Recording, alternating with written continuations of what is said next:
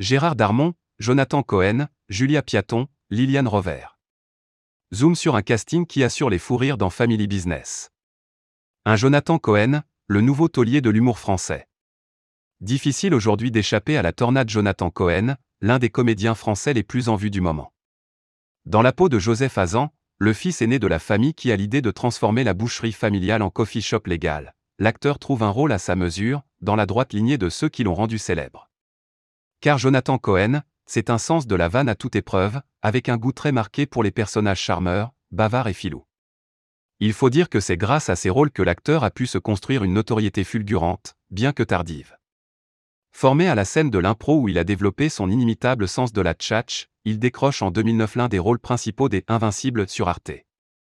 Mais la révélation arrivera véritablement avec un personnage culte, Serge le Mito. Beau parleur toujours capable d'inventer les histoires les plus folles avec un aplomb inamovible, il explose à l'écran dans Bloqué, le format court d'Orelsan et Gringe. Les fans adorent tellement le personnage qu'il aura droit à sa propre pastille sur YouTube, Serge le Mito. Depuis, Jonathan Cohen ne s'arrête plus, que ce soit à la télévision grâce à la désopilante parodie du Bachelor, La Flamme, ou au cinéma, la folle histoire de Max et Léon, Papa ou Maman 2, coexister. Il décroche même en 2021 une nomination au César du meilleur acteur grâce à son rôle aux côtés de Marina Foï dans Énorme de Sophie Le Tourneur. Gérard Darmon, un géant de l'humour français. Par où commencer pour évoquer la carrière prestigieuse de Gérard Darmon, l'un des piliers de la comédie française depuis plus de 40 ans. Incontournable du petit et du grand écran, il a offert à la comédie française quelques-uns de ses personnages les plus mémorables. Le commissaire Bialès aux côtés des nuls dans La Cité de la Peur, le perfide architecte Amon Boffi dans Astérix, Mission Cléopâtre, le truculent président de club Oscar Marbello dans 3-0. Même ses apparitions télévisées sont devenues cultes au fil des années, à l'image de ses passages réguliers dans le Burger Quiz de son ami de longue date Alain Chabat.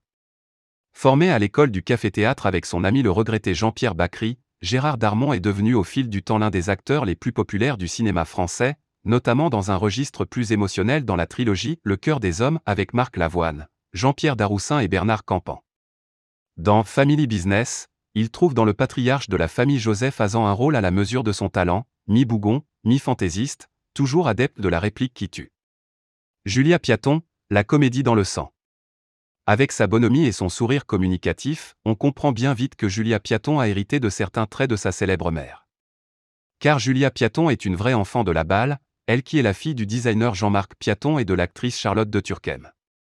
C'est d'ailleurs cette dernière qui lui met le pied à l'étrier dans le milieu en la faisant tourner dans certains films qu'elle réalise comme Les Aristos en 2006, puis Mince alors en 2012. Mais le rôle qui la propulsera directement dans la lumière est évidemment Qu'est-ce qu'on a fait au bon Dieu? Dans lequel elle incarne Odile, l'une des quatre filles de Christian Clavier et Chantal Lobby. Son couple avec Harry Habitant fait des étincelles et le film devient l'un des plus gros cartons de l'histoire de la comédie française avec plus de 12 millions d'entrées. Family Business n'est d'ailleurs pas non plus la première incursion de l'actrice dans le domaine des séries, puisqu'elle était apparue dans deux saisons de profilage sur TF1. Et la saison 3 de la série arrivera dans une année faste pour l'actrice puisque, début 2021, elle a été distinguée par une nomination au César du meilleur espoir féminin pour son rôle dans le film romantique d'Emmanuel Mouret, Les choses qu'on dit, les choses qu'on fait aux côtés de Camélia Jordana, Nils Schneider et Émilie Dequesne. Liliane Rover, une vie trépidante menée à 100%. Aujourd'hui, outre Family Business où elle incarne Ludmila Rosenberg, la grand-mère de la famille Azan, le nom de Liliane Rover reste associé à une autre série qui a cartonné ces dernières années, 10%. Dans le rôle d'Arlette, l'un des visages de l'agence de comédiens ASK, elle incarne une vénérable personnalité des coulisses du monde du spectacle dans un rôle aux forts accents autobiographiques. Car la vie de Liliane Rover est aussi trépidante que les aventures de ses alter égaux de fiction. À 20 ans, elle quitte la France et s'installe chez un oncle aux États-Unis en 1954. Passionnée de jazz, elle fait même la rencontre du grand musicien chez Baker, dont elle va partager la vie pendant deux ans. Elle devient actrice sur le tard dans les années 70, jouant principalement pour Bertrand Blier, notamment dans le film culte Calmo. Elle passera par la suite quatre décennies à enchaîner les tournages et les petits rôles, en tournant tout de même avec de grands réalisateurs comme Bertrand Tavernier, Robert Enrico, Cédric Clapiche ou Tony Marshall. L'occasion pour elle d'accumuler les anecdotes qui nourrissent le personnage d'Arlette dans 10%, mais aussi de façonner ce style gouailleur et purement parisien qui est le sien dans Family Business.